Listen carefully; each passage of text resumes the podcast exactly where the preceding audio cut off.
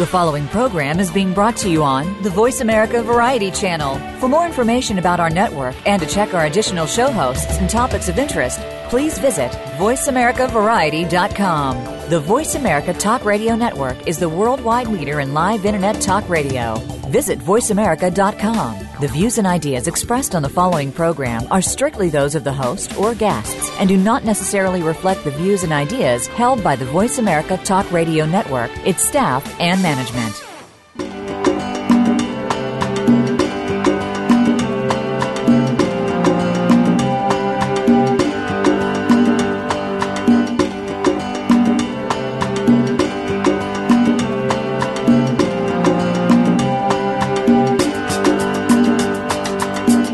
Save our wildlife, save the environment, save our world. It all starts with a little knowledge. Welcome to Our Wild World with Ellie Weiss. There is so much that's being done and can be done with help from specialists and marginalized community groups to you. We'll discuss the future of Africa, the wildlife, and the people, and show you how it affects the entire planet. Now, here is Ellie Weiss from the Wild Eyes Foundation. Morning, and welcome to Our Wild World. We've been discussing here just how the world has changed through a variety of perspectives and generations from around the world. My guest today, Will Knocker, is third generation Kenyan, born on a farm in pre independence Kenya, and brought up with an awareness and an appreciation of his natural surroundings, as his grandfather was the famous English falconer and naturalist, Captain C. W. R. Knight, and through often going on safari with his intrepid mother. I can't wait to hear more about this. As a young man at school in England and then the army and matriculation at London University, London University, SOAS, he returned home to Kenya in 1984. Will has worked throughout the Horn of Africa from southern Sudan, Ethiopia, and Somalia, but most of all in his beloved Kenya. The majority of Will's work is in the de- development field, from tourism and wildlife, and living and working from the Masai Mara to the Tana Delta, and for the past 14 years, he has lived next to and worked in Nairobi National Park. Today, he observes with concern Kenya's collective effort to preserve this most beautiful and naturally diverse country. So, without further ado, I'd like to introduce you to my guest today, Will Knocker. Welcome, Will. It's a pleasure having you here. Thanks so much, Ellie. It's really nice to be on your program, and good morning to all your listeners, although it's the evening here in, in Nairobi. Hi, everyone. Well, welcome. And as uh, our guests on Our Wild World know, I bring in people from around the world. So sometimes it's a challenge to deal with the time zone. So here it's an, a bright, crisp early morning, and over there you're heading into what is a, a dry, warm evening as we were chatting uh, just before we started, uh, you were talking a little bit about heading into drought. So I'd like to get into that a little bit more. But first, how about uh, give us a little bit of your history? Um, I gave a brief introduction, so flesh that out for us a little bit. Yes, Ellie. Well, I've been here, as you said, since 1984, all of my life, really, in the Horn of Africa. So I'm pretty well traveled uh, around uh, this neck of the woods. South Sudan, I know very well, and Northern Sudan. Altogether, it used to be the biggest uh, country in Africa. It was really, really interesting living there. And of course, because of war, one can't go there anymore. So I was very lucky to spend the time there when I did. Also in Ethiopia, I lived there for a year and have done a lot of work there over time. Uh, but most of my time has been here in Kenya. I was brought up here on a farm, and uh, uh, I'm now still living in Nairobi. I was at school in Nairobi. I wouldn't have thought at primary school that I'd still be here all this time later. Well, that, so um, we were talking the other day. So you live right next to Nairobi right National next Park? To Nairobi National Park. I do, Ellie. I live. You must come out next time you come to Nairobi. I live in this, uh, something called the Silole Sanctuary.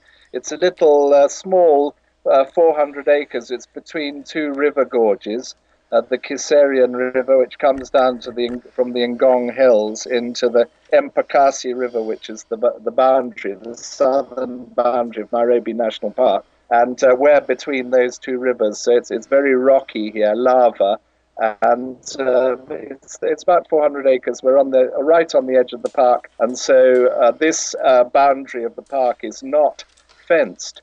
So uh, we get all the wildlife that you get in the park, which is amazing, uh, considering it's a pretty small area right in the middle of this enormous city that is modern Nairobi, which has about five million people in it. So it's really a remarkable uh, place to live, and uh, I get into the park a lot, but uh, yes, as I'm talking to you now, I can look out of the window and I might see a giraffe or something as I'm speaking to you. Well, I'm well, envious. I'm, envious. I'm so envious. Let's back up a little and talk some about Nairobi National Park. It's one of the oldest parks in Kenya, and as you just said, it is smack dab in the middle of a very urbanized city. I'm I'm, I'm picturing kind of Central Park in New York with carnivorous uh, beasties out there. So, and you and I had met many years ago. I remember our breakfast discussion with you, and I think it was William Deed and um, Mike Norton Griffiths, and talking about the fence around Nairobi National Park. So, for it is as far as I recall, the park had not been fenced, and there was a huge discussion going on. So, when did it get fenced? And tell us why it's fenced. Yeah, a bit of background on the park, which is really is a fantastic place because it in the park you can see all the issues that affect us all over the world. Really, urbanization, loss of habitat, all of that sort of thing. You can all see it close up in Nairobi National Park. You're quite right in saying that it's an old national park. It was founded in 1946 and uh, it is uh, 120 square kilometers, about 30, nearly 40,000 acres, which I'm sure is pretty small, especially in American terms. Uh, but um, there we are. It is there. We still have amazing populations of most of the wildlife that exists in the wider ecosystem, which is called the Athi Kapiti ecosystem. And one must remember that this was the ecosystem which made Kenya in many ways, because the first Europeans and white people to come here at the turn of the 20th century, people like Theodore Roosevelt, they came on the newly built uh, railway and the railway, of course, in the city of Nairobi started off as a watering point for the Uganda Railway way back about 100 years ago. And uh, that's how the city of Nairobi started. It was a, a you know, a, a, a, place to get water for the railway. Um, and amazingly, uh, some of this wildlife is uh, still the wildlife that one could see then and which attracted a lot of people to Kenya, a lot of them to hunt the animals, unfortunately, like good old Theodore uh, Roosevelt. Um, the animals can, most of the species can still be found within the national park, which is absolutely amazing. Meanwhile, the, uh, the ecosystem outside where the wildlife used to be able to migrate uh, in and out of Nairobi National Park, which is the northern extension of the um, uh, ecosystem, Athi Kapiti ecosystem, that is being fenced off and developed and being humanized. I mean, this is the process that America went through in the middle of the 19th century when the Great Plains were fenced off and developed. So it's it's interesting to see it in the in the flesh here. So that that's how it is.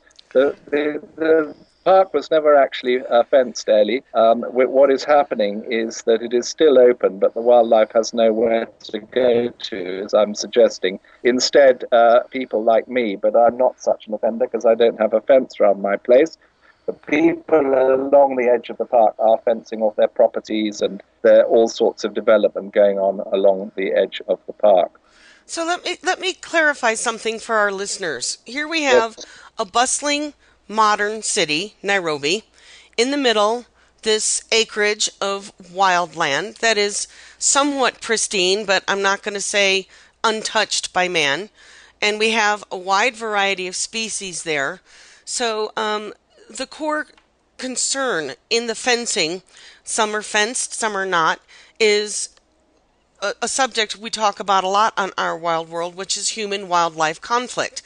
So um, the conflict, of course, usually comes from uh, carnivores eating livestock. As I understand, around that area is in Nairobi is a lot of Maasai land, and that's pastoralism and cattle.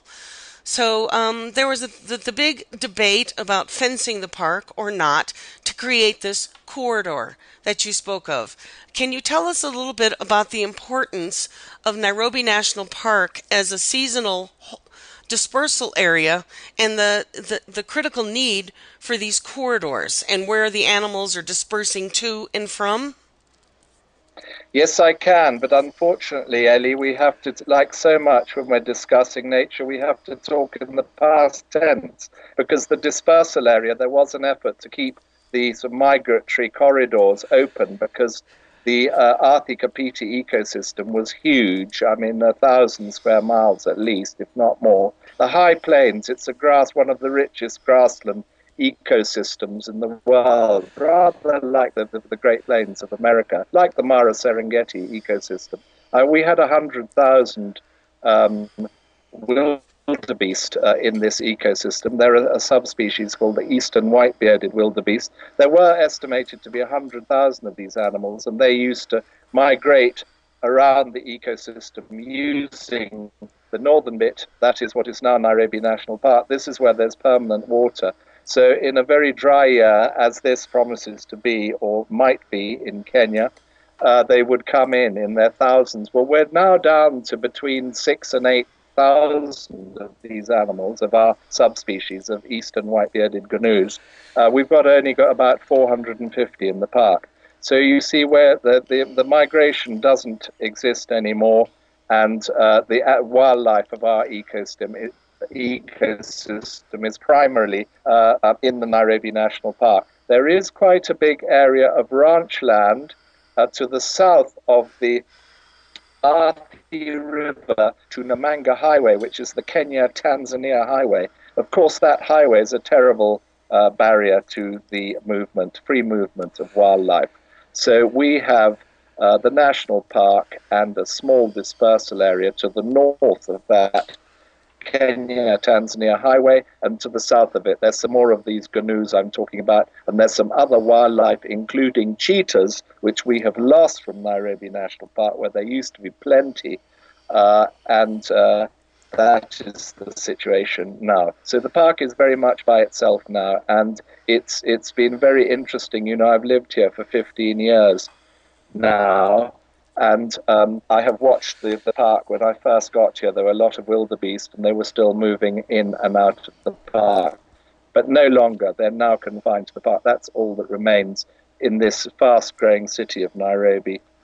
There's so many things this that have just sprung to my mind from what you said. You've just given pretty much in a nutshell, as you said in the beginning, uh, an outline of what is happening in wildlife rich areas across Africa human expl- population explosion, wildlife being um, forced into smaller and smaller containment areas, whether fenced or not, and losing these corridors. And what losing the corridors does not only to um, the wildlife movement, you said the wildebeest don't migrate anymore. They do still migrate through Serengeti and Masai Mara. I just want our listeners to be aware of that, but they don't have this further dispersal area. So the other day we were talking in terms of a let's call it secluded park. Some would call it an island zoo or a fenced area that would require a different mm. kind of management than a larger wide open spaces but you had note you had mentioned uh, the shift in biomass. So we went from um, hundreds of thousands of wildebeest down to 400 and you say um, you see giraffe out there. What what else has changed in the biomass? Did as the wildebeest left who moved in? Was it people or was it a different uh, species of wildlife Yes, well, the the park is. I've never seen so much biomass in the park. It used to be migratory, of course, Ellie, going in and out of the from the, the through the corridors you were mentioning, which, which don't exist anymore, to the dispersal area. But now all of this wildlife that remains on our side of the highway is all confined to the park. The outside of the park, there is some rangeland there, but it's being fenced off and it's very overgrazed. There's so much competition between cattle and wild grazers, of course. However, uh, conversely, I mean, I think one has to get a proper picture of the park. It's not a natural ecosystem as it used to be. Mind you, it sounds, uh, it, it serves in a critical situation as a wonderful oasis for many, many species. Don't forget that Nairobi National Park is the and was the, or it has been over since the 1970s when our black rhinos, you know, we have our East African subspecies of the black rhino, the browse rhino that is. It's called Michaeli, and it occurs here in East Africa. And that, uh, that uh, species of a rhino, they were always here in the park and when the, the, all the terrible poaching rhino holocaust took place in the 70s, another one is taking now taking place now, of course. When that happened, the Kenyan wildlife authorities bought a lot of rhinos from wherever they were threatened into the Nairobi National Park, and uh, this is, was a reservoir for these animals, and now they've been taken out to such uh, other sanctuaries, such as the Lewa Wildlife Sanctuary and many other places where rhino, there are now protected, rhino protected areas all over Kenya. So that's our big claim to fame is the black rhinos. But everything from crown cranes, vultures, as you know, so many things are in sharp decline. Populations of birds, animals, amphibians, you name it. You know what it's like in the Anthropocene, Ellie. Yes. And everything's on a down, downward uh, uh, spiral. But uh, here in the park, it's such an oasis, and we have incredible numbers of vultures. Tiny area. You're talking about the Mara Serengeti. That's 500 times the size of our little park. But then, nonetheless, it's habitat where these animals, from rhinos to crown cranes to hartebeest, which are uh, animals which uh, are adapted to living on long grass plains, where wherever their their cattle, these cattle graze the long grass plains, such as the Athi Kapiti ecosystem, with long grass habitat. Well, it isn't long grass anymore because there's such grazing pressure. So our hartebeest are doing very well indeed at the moment. It's amazing these shifts in, in the microcosm that you can see right out your front door. And it also goes to show our audience or help our audience understand that wild places can exist in very small areas and within urban communities, such as Nairobi National Park or Central Park or our small pocket parks. And here in the U.S., as we go about celebrating the 50th anniversary of our Wilderness Act, people can get a better understanding of why these wild places are so critical, as Will has just talked about. Even if it's not a the connected historical landscape that Nairobi National Park used to be, it's still critical in terms of uh, preserving habitat. Your main knowledge, Will, is in, in indigenous botany, and uh, you had also helped, and I'd like to learn a little bit more about this, grow a 34 year old indigenous forest on Kenya's coast. So maybe we can get into that a little bit after the break. But um, as a botanist and watching the the plant life and the all the life that supports these let's say the umbrella species the rhino and everything underneath the rhino that the rhino helps supports how do you see this this this shift um, what will the park be able to support in the future I think the park will be able to support good numbers of, of everything. I mean, everything's all the species uh, species numbers have gone up. Curiously enough, because everything's confined to the park. It's now becoming a short grass plain habitat, which is not so good for the Kongoni that I was mentioning, but excellent for the for the uh, gazelles and the gnu and other short grass plain specialists. But uh, we've also another apart from the the rhinos, of which we've got about 50 to 60 in in uh, Nairobi National Park. We also have a lot of lions.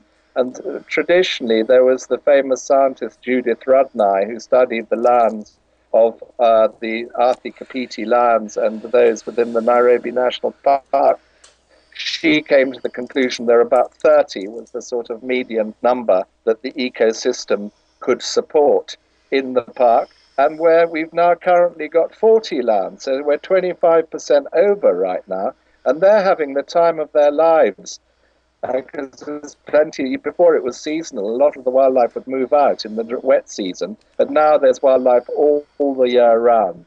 Um, uh, so, but of course, the problem is that right on the boundary of the park are lots of cattle and the Maasai, and so there's quite a lot of, uh, of human wildlife conflict. If the, uh, the lions do venture out of the park, they do kill livestock and they are killed in turn. So that is a problem for the park. But it's not too bad because there's so much uh, prey animals for them in the park itself. Well, this is amazing. I mean, it really is a microcosm.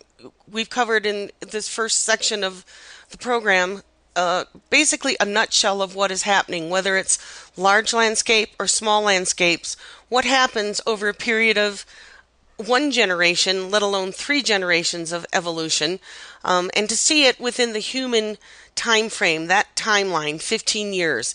So it's it's a good clue for our listeners to understand just how much can change in a small period of time, uh, a short period of time, the life of your child, so to speak, of what we can protect and what we can have. Um, the fear or the the possibility of losing. So stick with us. This is Ellie Weiss with my guest Will Knocker, and we'll be right back after the break.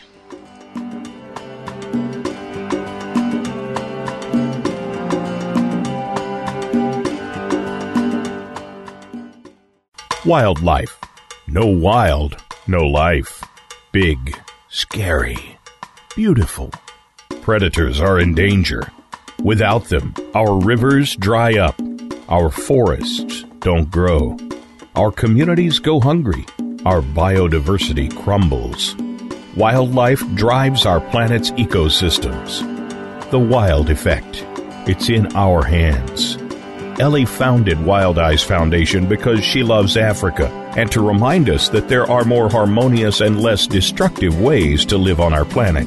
She does this so we may be able to look inside ourselves and understand the deeper partnerships that connect us all, and to take responsibility for our lives and our Earth. Africa is one of our last remaining wild places and the origins of humanity. It is irreplaceable.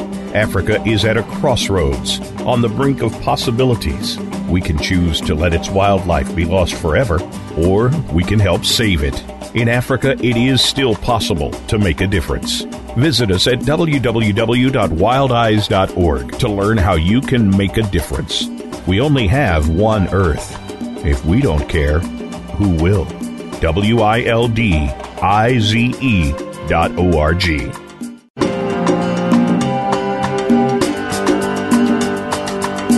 You are listening to Ellie Weiss and Our Wild World. We want to hear from you. Call into the program at 1 866 472 5788. That's 1 866 472 5788. If you'd rather send us an email, please send it to wildeyes at wildeyes.org. That's W I L D I Z E at W I L D I Z E dot O R G. Now, back to our wild world.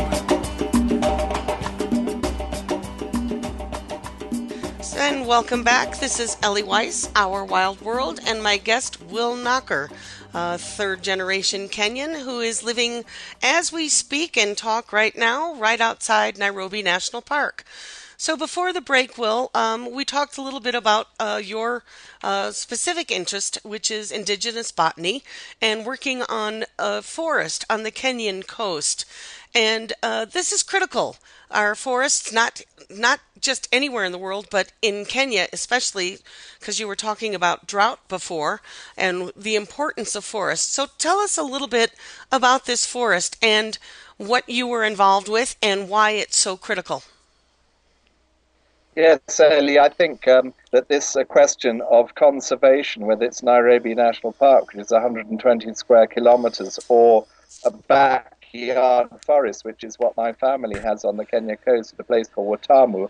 And uh, there we have we had a beach plot. My parents bought a beach plot many years ago, 1963. That was actually the Kenyan year of independence. And they bought this beach plot, and we, we've lived there ever since. My parents uh, retired there in 1980, and behind the house there was a lovely patch of indigenous coastal forest, and behind that it had all been cleared because in the 1950s, when these uh, uh, plots were, were sold and divided up, uh, you know, uh, Kenya is a very virgin country and it was all bush, so people just cleared their plots to show that it was theirs, which was, of course, a, a terrible thing to do because all this very unique habitat, our forests at the coast, uh, Kenya coast and East African coast, this is one of the biological, one of the biodiversity hotspots on the whole globe. We have incredible flora there, for instance. Anyway, we had a coconut plantation there, all the natural bush being cleared. And my father, to his great credit, he was a keen naturalist, and he said, what we really need is to, to keep it as close to uh, its original um, nature as possible. We need the butterflies and the birds. We need habitat. And so we've left it for 34 years, got kept the invasive species out, which is a terrible problem out, uh, problem and uh, plant done a, done a lot of planting, including uh, butterfly food plants and things like that. And this has been going on since 1980, which I think makes 34 years. And you should see the result, Ellie. It really is wonderful. So I urge everybody listening, you know, you need to, in your own backyards, keep everything natural if you can. Keep the indigenous, tre- indigenous trees uh, be aware of butterfly food plants and all the other insects which need nectar plants for pollination and so on for their food, and birds, of course. You're not going to get birds without some indigenous uh, vegetation around you. So that's what we've done, and I would urge everybody else to, wherever you are, even if you live in a city, you can do something for nature just around where you are. And of course, avoid all the pesticides and all of that. That doesn't get us anywhere, does it? Well, we've seen where it's gotten us, and it's gotten in, gotten us into a mighty mess in terms of all the manipulation we've done. So you bring up a really good point. We need to keep our our natural open spaces, as we call them here in the U.S., whether um, rebuilding them or rewilding them or protecting them because they're critical in, in, the services they provide. You just talked about the insects. I think it was Jonas Salk who said, in 50 years' time, if we lost all the insects, humanity would disappear. In 50 years' time, if hum- humans disappeared, the earth would flourish. So we, we forget sometimes how critical when we're looking at a forest or we're recreating in a national park. Here it's hiking, there it's not. It, it, different kind of recreation in Africa, and we could talk about that a little bit. But it's not just looking at it for our, our sense of beauty; it performs a function, and these functions are very critical. And you see it really up close and personal when you're living like Will does on a on a national park boundary or have worked throughout so many areas with people and conservation throughout Africa. It's astonishing. Yes, I think I think we have we Africans have a lot to teach you Americans actually. Ellie, we need to simplify things. You know, your way of life over there in America, it's not sustainable.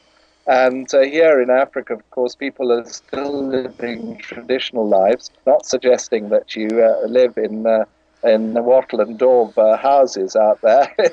but we can certainly simplify. But you can simplify and you can watch your habitat and you can change your habits. No pesticides. One doesn't need all this stuff. I believe in something called future primitivism, which is basically keeping everything simple and uh, keeping materialism out of it. You know, these shopping malls don't get us anywhere. I think it's much better to have the corner shop and we need to get back to you've got the space in America to live more simply and, and live in the simple way that you used to live. These huge urban areas are not working. That must be very obvious to all of us from listening to the news. Well, I think it's very obvious to people outside of the U.S. that our lifestyle is not working for us. You said something the other day when we were chatting that really struck home with me. Um, I'm going to paraphrase because I don't remember it exactly, but the key of it was that, you know, we have this whole continent to ourselves. So we have a tendency to forget there's other life ways, there's other countries, there's other politics, and there's other ways of doing things than turning uh, from the east coast to the west coast, north and south, from Canada to Mexico into one giant strip mall, as you'd said, or box store. Um, as you'd said, we're um, sort of losing the point in in terms of fulfilling our lives with stuff and living nature through TV. Uh, as opposed to walking out our door and putting down the smartphone and actually participating in nature and seeing what it is like to live with that. I think you said it perfectly. Africa has a lot to teach us. And instead, what we're giving away is this American dream, which is bypassing everything that Africa has at its core that we here in the U.S. love so much its wildlife, its, um, its land, its natural beauty. You're so right right, uh, Ellie. I couldn't agree with you more, and I'm, I'm sure we agree on all of that. But we do have to think very carefully about these issues because literally we're, we're thre- threatening the planet nowadays with our different ways of life. And of course, I live the Western way of life, uh, not so different from you Americans over there. So I'm not saying you, it's, it's us basically. And we do have to learn how to simplify and keep the habitat around us and respect the other living creatures which live around us wherever we, we may be in Africa or in America. Absolutely. Um, and you and I agree that this doesn't, you know, changing our lifestyles and making some sacrifices doesn't mean we have to go live in a cave and be without our technology or TV or smartphones. What it means is to live more conscientiously and be aware of our role on the planet as another species and our relationship, which is um, a little awry right now to the rest of the world because we're having a relationship with an ownership of stuff and people as opposed to living on the world. So this brings me to another point. Um, since we're talking locally and about changes individuals can make. That's all we can really be responsible for is what we each do every day and our goal in life. Um, it brings to the matter local conservancy levels um, and perhaps that g- gap between government and management levels. So you're very involved in community based conservation and uh, the economics of that. Let's talk a little bit about that and some of the work you've done. Yes, I, I wouldn't say very involved, Ellie, but I have been involved. in the place that I'd like to talk about, uh, I'm in Nairobi, and if we go west from here, down into the Rift Valley towards Lake Magadi, you go to the bottom of the Rift Valley. It's a beautiful place. It's where man was born. It's where our, the early hominids lived and evolved. It's a magnificent uh, landscape. You have the Rift Valley on one side with highland forest on the top. So not unlike uh, Colorado, I suppose, where you are with the Rockies, and then you go down to the dry plains below. Is it like that? It's some yeah. Um, landscape wise, I see a lot of similarities, and in terms of fossils and history, uh, right out my back door, not three miles from me, one of the latest, um, most recent uh, peat bogs was uh, Earth, with mastodons and woolly mammoths and great sloths. So it's it's a tremendous find. So yeah, here in Colorado we have a lot of history. Of course, not where man was born, but um, where a lot of things used to live that were a lot bigger than us. So right here on in my backyard, I can see how over the eons uh, this landscape has changed. One from woolly mammoths and mastodons to urban and ski slopes. Yeah, no, it's not like that in the Rift Valley. Down there live the pastoral Maasai, still living the traditional way of life, you know, which Abraham uh, lived uh, uh, as described in the Bible. And of course, pastoralism, people live with their livestock and they move from place to place looking for grass and water, just as the wildlife does. So the pastoralist way of life goes extremely well with the needs of wildlife. So down there are, there's a very large uh, group ranch uh, where the Maasai live. The Lodo Kilani uh, Maasai, they're very traditional people, live in their traditional uh, villages. And that area, there's a river called the Ewaso Nyiro, and it's a very rich uh, area for wildlife, incredible biodiversity. There's elephants and all sorts of other, in fact, everything you can think of in the panoply of African uh, um, mammals and other creatures. There are no shopping malls there. It's a very, very wonderful, unspoilt landscape. So down there, the, the, the, the, the Maasai live with their livestock, donkeys and, and sheep and goats and cattle. It's pretty dry, but they've got the river, and the, the river ends up in a swamp, the Ewaso Nyiro swamp, so they have a sort of uh, reserve area during dry spells where the cattle can graze, and wildlife, of course.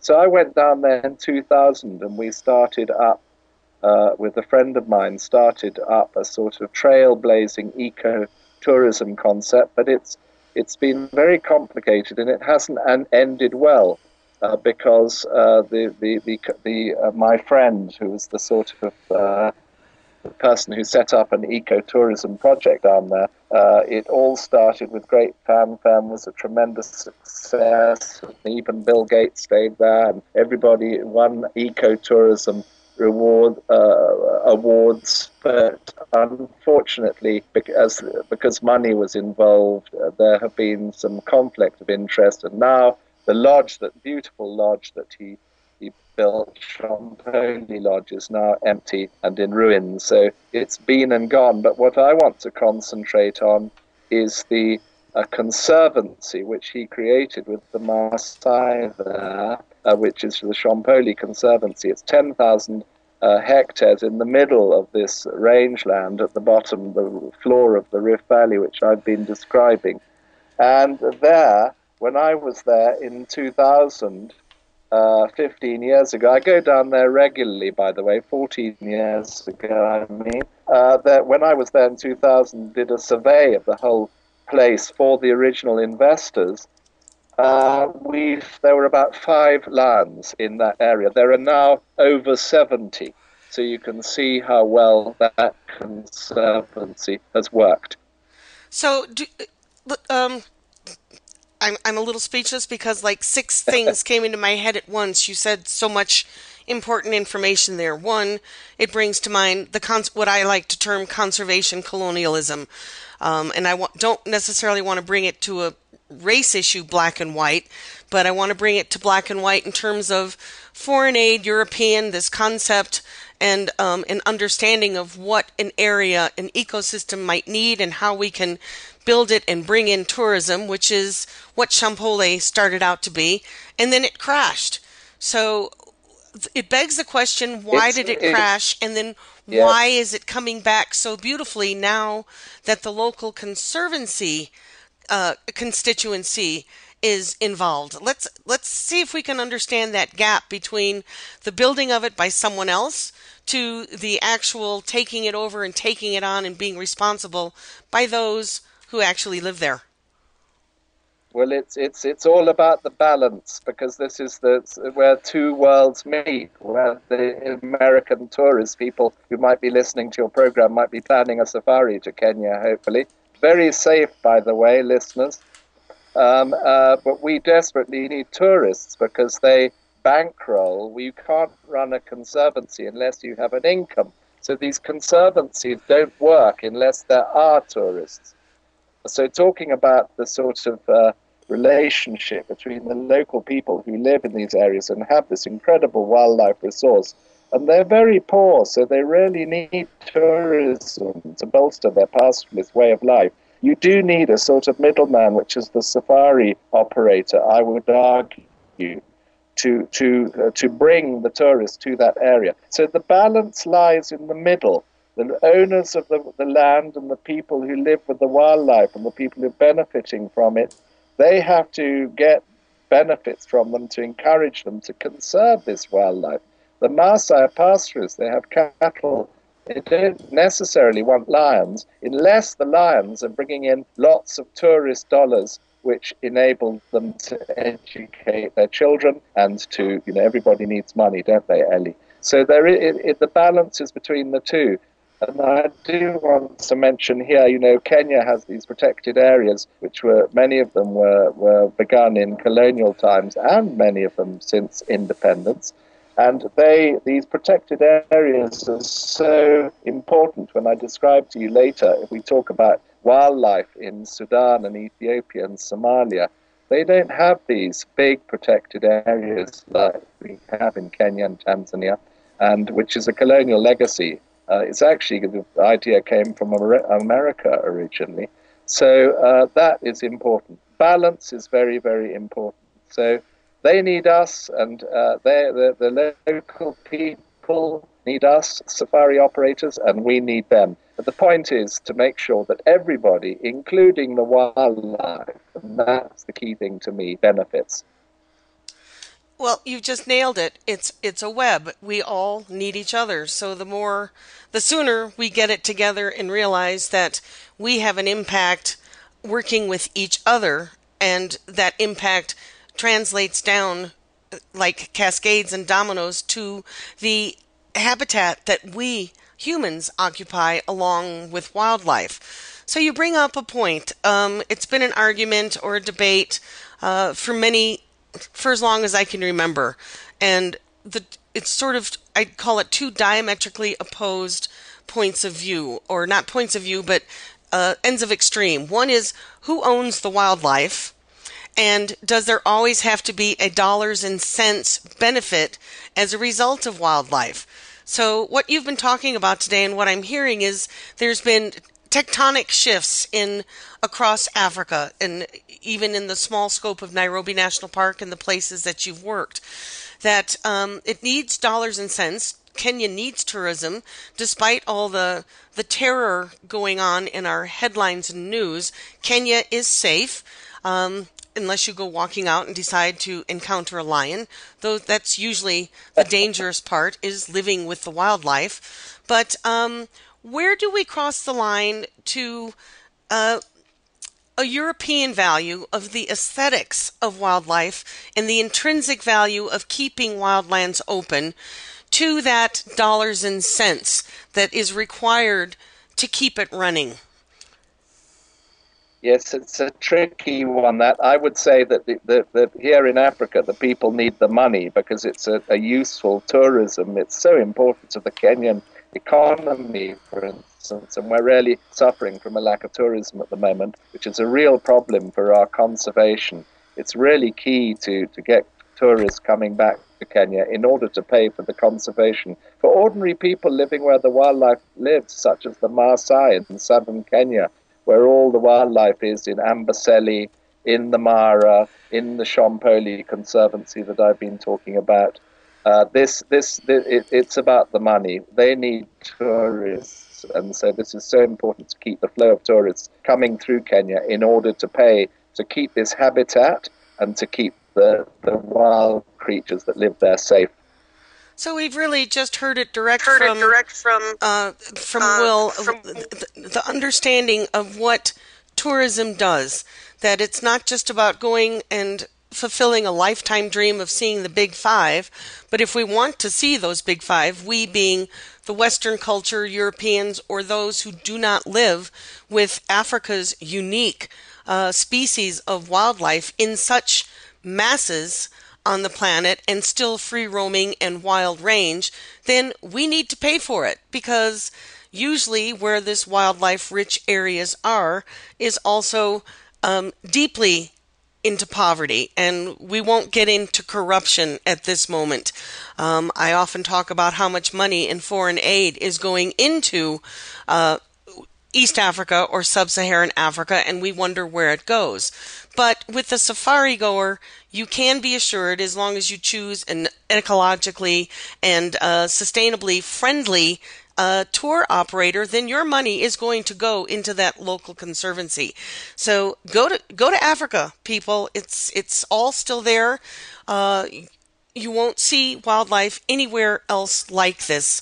So, Will, we're, we're talking about some of these benefits and uh, the, the economics of conservation and wildlife. So you talked earlier that you've been in Sudan and you've been in Ethiopia and there they've lost some of the wildlife, but there is still some there. Can you tell us a little bit about the the changes or the disparity of what you has have seen happen over the years, and perhaps some lessons to uh, move forward? Uh, I'm sorry, we're going to pick that up right after the break. We've got to break away for a second. So my guest is Will Knocker. This is Ellie Weiss, and we'll be right back.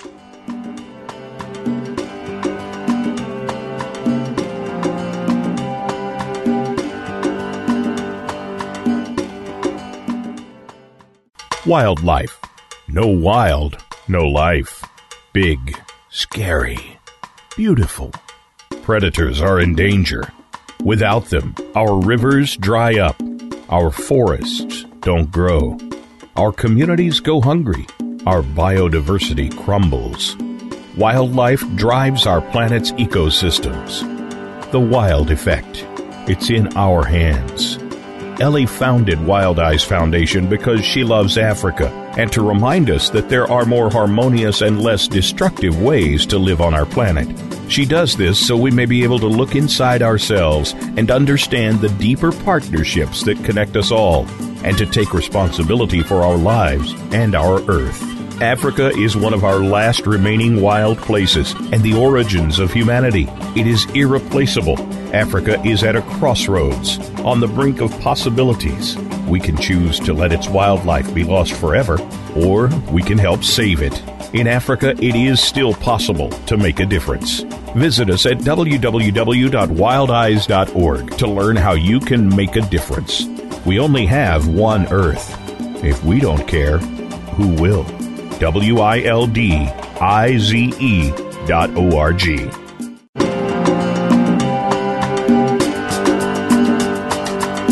You are listening to Ellie Weiss and Our Wild World. We want to hear from you. Call into the program at 1 866 472 5788. That's 1 866 472 5788. If you'd rather send us an email, please send it to wildeyes at wildeyes.org. That's W I L D I Z E at W I L D I Z E dot O R G. Now, back to our wild world. And welcome back. This is Ellie Weiss with my guest, Will Knocker. We're speaking from, uh, he's calling in from Kenya today, sitting outside Nairobi National Park. And through the course of the show, we've been talking about Will's life and how he's seen uh, the changes over the past couple of generations that he's several generations uh, from his grandfather to his parents to now and looking at what is currently going on in Africa and why um, and how we can turn things around.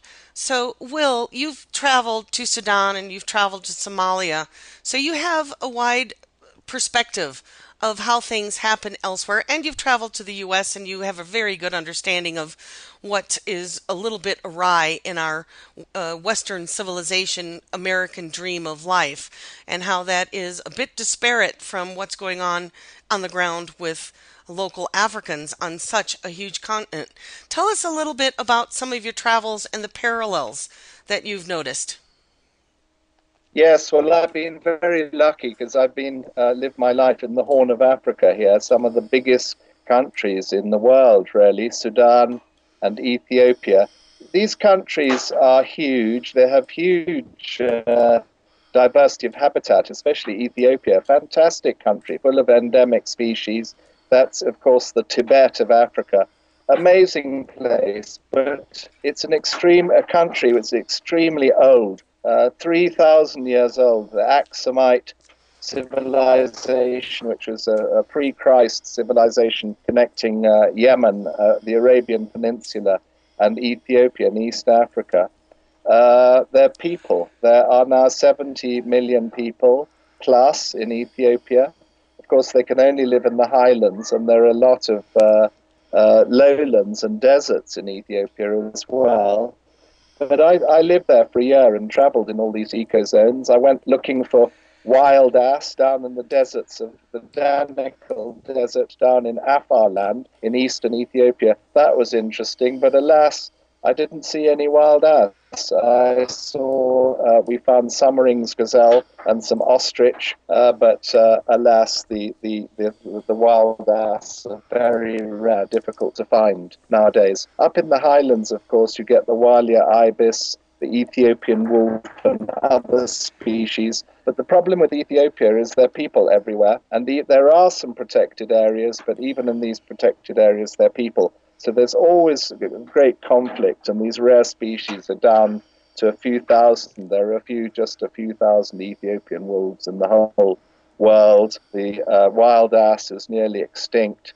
Uh, the gelada baboons uh, in small numbers, and they're, they're grass-eating primates that live in the highlands of Ethiopia. Their numbers, you know, they're threatened by there's so much uh, uh livestock in Ethiopia that they eat all the grass that the geladas need. Do you see what I mean? Yes.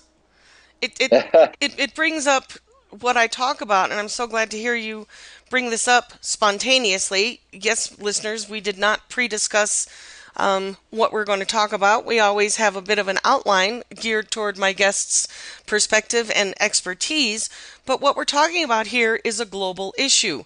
And um, a lot of times in the uh, scenarios that we come up with to help conservation along and protect species, I don't often hear the human equation put in there that we have to find a way to limit ourselves. Humans have to limit ourselves um, with the definition of the Wilderness Act, basically what it meant was there are wild places that are have intrinsic value and are governed by their will as opposed to the will of man. So, how do you think will in terms of places like Ethiopia that have uh, such masses of diversity, but also such masses of people, how, how do we go about engendering this self limiting will concept for ourselves when there's such poverty around? Uh, I think uh, it's it's it's difficult, but if you have tourism, of course, Ethiopia is such a beautiful place, wonderful for tourism. The Tibet of Africa, as I I told I said earlier, I do urge your listeners to go there if they can. It's a fantastic place. You get human culture. It's very ancient. Uh, culture. There was Christianity in Ethiopia before there was in Britain, for instance. So it is a fabulous place to go. Also, this fantastic wildlife. They do have protected areas, but there are people there, and there's a terrific pressure on the land from all uh, from all angles. So it, it is difficult there. Uh, down, uh, what's happening at the moment, Ellie, is Ethiopia is a huge country. And down in the south, there's the mighty Omo River, which flows into Lake Turkana, which is a massive Rift Valley lake in northern Kenya, in the deserts of northern Kenya. And what is happening is that the Ethiopians are building a massive dam, which is called the Gibe 3 Dam, on the Omo River, which is threatening to kill the um, whole ecology of the of Lake Turkana and it's uh, slated to fall by many meters. This desert lake, of course, so important to the people who live in that very dry part of Kenya. And there are a lot of indigenous peoples, the, the people who live in South Omo in, in Ethiopia. They all depend on the Omo River. And this river's going to be strangled by this massive dam, one of whose purposes is to generate electricity to sell to Kenya. So this is going to be an ecological disaster, and not least for the people who are very traditional, who live in the South Omo region of, of Ethiopia. They're pastoralist peoples, very traditional. Um, people like the Mursi, the Hamar, the Karo. Uh, I've lived and we had the global pastoralist gathering in, in this part of Ethiopia back in 2005. It was an amazing event. Uh, but I've traveled in those areas and I really fear for what's going to happen to them once this ribbon of life, the Omo River, is dammed. Uh, you, you speak of um, a place that's near and dear to my heart. Um, I had I was fortunate to be able to do a boat trip with a, a, a common colleague of ours, Steve Turner, uh, with East, uh, origin safaris. It used to be East African ornithological safaris, but he took me up uh, with a small group of people up the Omo uh, before the dam, and the dam was in the works, and it was stunning. And what Will has to say about these peoples and this this area, there is nothing else on Earth like it you might find similar tribes and similar waterways and um, similar scenarios where people are so dependent on this main um, water source, but you won't find the culture and the beauty and the amazing people and good hearts. I'm going to say good hearts of of the Mursi and the Hamar and the people that we met up there. Yes, they live very traditionally, and that sometimes uh, doesn't ring well with our culture, some of the things they do, but is that really our business to say yes or no to how they live? But um, with where is the, Get- the, the Gibe Dam right now? Um, I know there is a lot of uh, goings on and movements by local people up at Lake Turkana to put a stop to this dam. Um, you so far given us it, sort of a grim outlook. Do, what, where do you think this is going to go? Do you think we'll get it together and and uh, understand? I think, I think I think it will be. I think it's very grim, Ellie, and I'm afraid it's a done deal. The, the, the, the dam is nearly built. They will use up all the water. The Omo River will be compromised, and so will Lake Turkana, and all these indigenous uh, people will pay the price. I'm afraid I mentioned earlier that living in Africa is rather like living in, you know, the Great Plains of America back in the 19th century. And the poor indigenous people will pay the price, and they won't be able to live their uh, traditional way of lives. The central government in Ethiopia doesn't really care about them. They want to industrialize and to have electricity to power a new, of course, Ethiopia is a terribly poor country, they have a, a, a different vision, but it doesn't include uh, indigenous peoples or uh, the environment of the South Omo region of uh, Ethiopia, unfortunately and scandalously, because there's no reason why you can't have both. You just have to do your, you have to make sure that your dams work and enough water is released downstream to, to allow the natural ecosystems to work. Whether that will be the case, and they might have planned to that, and I'm not a complete expert on this. I all I can say is that I'm extremely worried about it. Of course, all that water, as you know, ends up in our Lake Turkana, and without water in Lake Turkana, well, what's going to happen to the Turkana people and all the people who live around that great lake, the Jade Sea? I work with a lot of people up there outside of um, Loyangalani. I have for 10, 15 years. So it's it's astonishing to see um, the massive shift that is taking place. So it brings to mind a, a sort of a converse, conversation that's out there that if we remove the rural lifestyle, the pastoralist, and um, the small farmer, and get them urbanized and settled, whether it's moving them to cities such as Nairobi, which couldn't possibly handle the influx of people, um, or help settle them where they are with such uh, projects as the Turkana Wind and Power and bringing infrastructure and jobs, hopefully in situ, to these areas. Do you think? What do you think of that argument? If we urbanize people, then we can sort of get them out of these landscapes that need protection. Um, or do you think the rural urban excuse me the rural pastoralist, pastoralist lifestyle is better on the land because of the more holistic movement seasonal movement and following the resources as as they used to? I think uh, that pastoralists, as you were saying earlier, these people, uh, the pastoralists, they deserve their way of life, and people should should try to preserve it uh, not to preserve it so that they live traditional lives forever. Change is inevitable, but it's, as I mentioned earlier, getting the balance right. They can have the Gibe dam, they can generate electricity, but they must consider the interests of the people downstream, and they must help those people to use new uh, methods of irrigation to, uh, uh if you like, sort of uh, uh, get involved in the new scheme of things, make use of the opportunities presented by perhaps the water that is dammed in the dam, but it's a long way, a couple of hundred kilometers up the river from South Omo. Uh, but you have to give them a chance to change, you certainly don't move them off their land. I think that is absolutely criminal. There's no doubt about it, though. These are people, as you know, you've been there, living almost Neolithic lives who are coming face to face with the 21st century. And we see this all over Africa. But I would do want to move from Ethiopia perhaps to South Sudan and to a more sort of positive point of view because Africa is so huge, Ellie. And you know that in the Congo, where I've never been, you know, the great Congo forest is still there, providing amazing um, uh, services to the planet as a whole as far as the climate is concerned.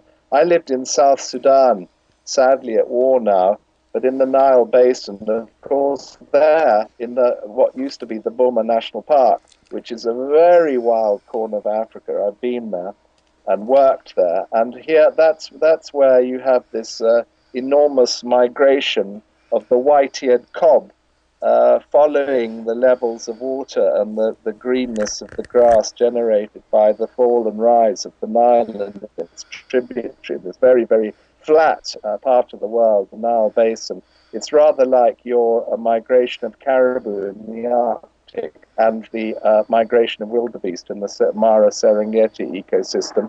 But that is um, that habitat is completely pristine. No dams, no people, no shopping malls, no nothing. Just massive marshes full of wildlife, amazing birds, and it's estimated that despite the civil war, there's still over a million white-eared kob and many other species still migrating through this uh, incredible African landscape. So Africa is so enormous, as is America, by the way, that we mustn't get too downhearted. There are still are these wilderness areas which we haven't got to, and we need to preserve them and do everything we can to keep them like that. Well, you've given us an incredible nutshell of what's going on, and yes, uh, we have a lot of wilderness areas left here. I think what's what we're catching up to, what is critical right now in, in terms of our human time frame and the years that we're dealing with right now. I'm talking about the next two, three, five, ten years that we have to um, understand. And I think here in the Western world where we're losing our wildlife or lost it, we don't have it in the numbers you have it in Africa anymore, that we are understanding the, the value eh, of connected wilderness areas and corridors. So that brings me to the point that many of the people across Africa live in substandard conditions. That doesn't mean they're disconnected. There is cell phone, there is internet, there is computer. But how do we instill, maybe that's the wrong word, uh, uh, how do we generate uh, through access to information to these people that live in these wild places uh, the, the aesthetic and intrinsic value beyond the dollars and the cents in their wallet. Of course, that's a, a critical part. But how do we encourage people who don't have the same access that you and I and the, a lot of the developed world has that these lands have intrinsic value, that they do run and generate the Earth's ecosystem functions. How do we how do we build that up?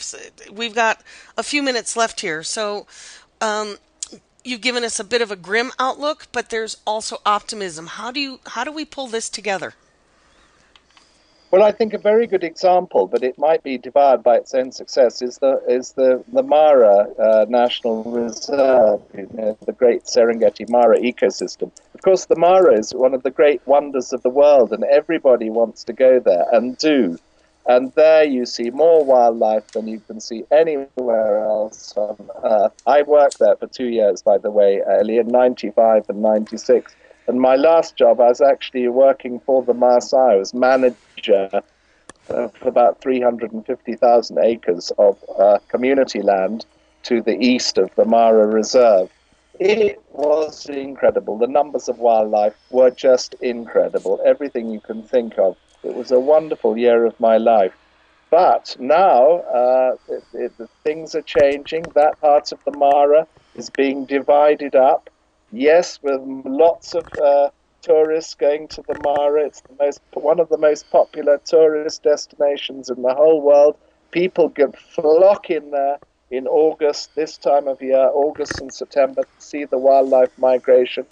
But with all that, all those tourists going there, you need massive amounts of tourist infrastructure. There's so many lodges and hotels, and in a way, uh, the Mara is a victim of its own success. There are major challenges for it. The only good thing about the Mara is it is part of this much greater ecosystem, which is, you know, is absolutely huge. Um, Serengeti Mara is, you know, five, 50,000 square miles, 50 times the size of our Nairobi National Park where I am here. So let's hope that its very size enables the wildlife there, all those, there over a million wildebeest there. Let's hope that they, they have a home there and into the future and that people can continue to go there and pay for them to be there. Because I do think that this, uh, right now in Africa, you know, we need the tourist dollar. That is what we really need in order to uh, conserve this incredible natural heritage that we have here.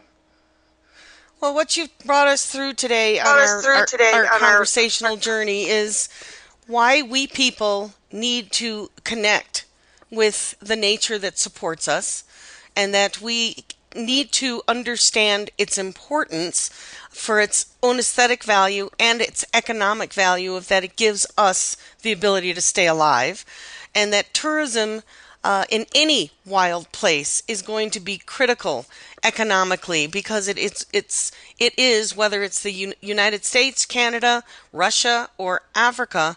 These wild places are going to be what brings in economic and dollars for the people that live there. The benefits of living with a wild place and wildlife. So, Will, I'd like to thank you so much. It's been a fascinating conversation, and I look forward to coming to visit you. And we've got. Um, uh, well, it looks like we're out of time. So, uh, my listeners, you can find Will on Facebook, and uh, you can also join the conversation on Our Wild World on Facebook. And you can always call in or send us an email at wildb4u at wildeyes.org. And stay tuned. We'll have a lot more guests coming up. And Will, thank you so much for your time today. Thank you so much, Ellie. Lovely talking to you and wishing you lots of many regards from from from lovely Kenya and uh, wishing a good day to all your listeners over there in the States. And thank you, and you have a good night, and I look forward to talking to you some more. And that's it for this week. This is Ellie Weiss with my guest Will Knocker and Our Wild World. Thank you again for joining us this week. Be sure to tune in next Monday at 11 a.m. Eastern Time, 8 a.m. Pacific Time for another edition of Our Wild World with your host, Ellie Weiss, on the Voice America Variety Channel. Think about living with wildlife during the coming week and what you can do right now.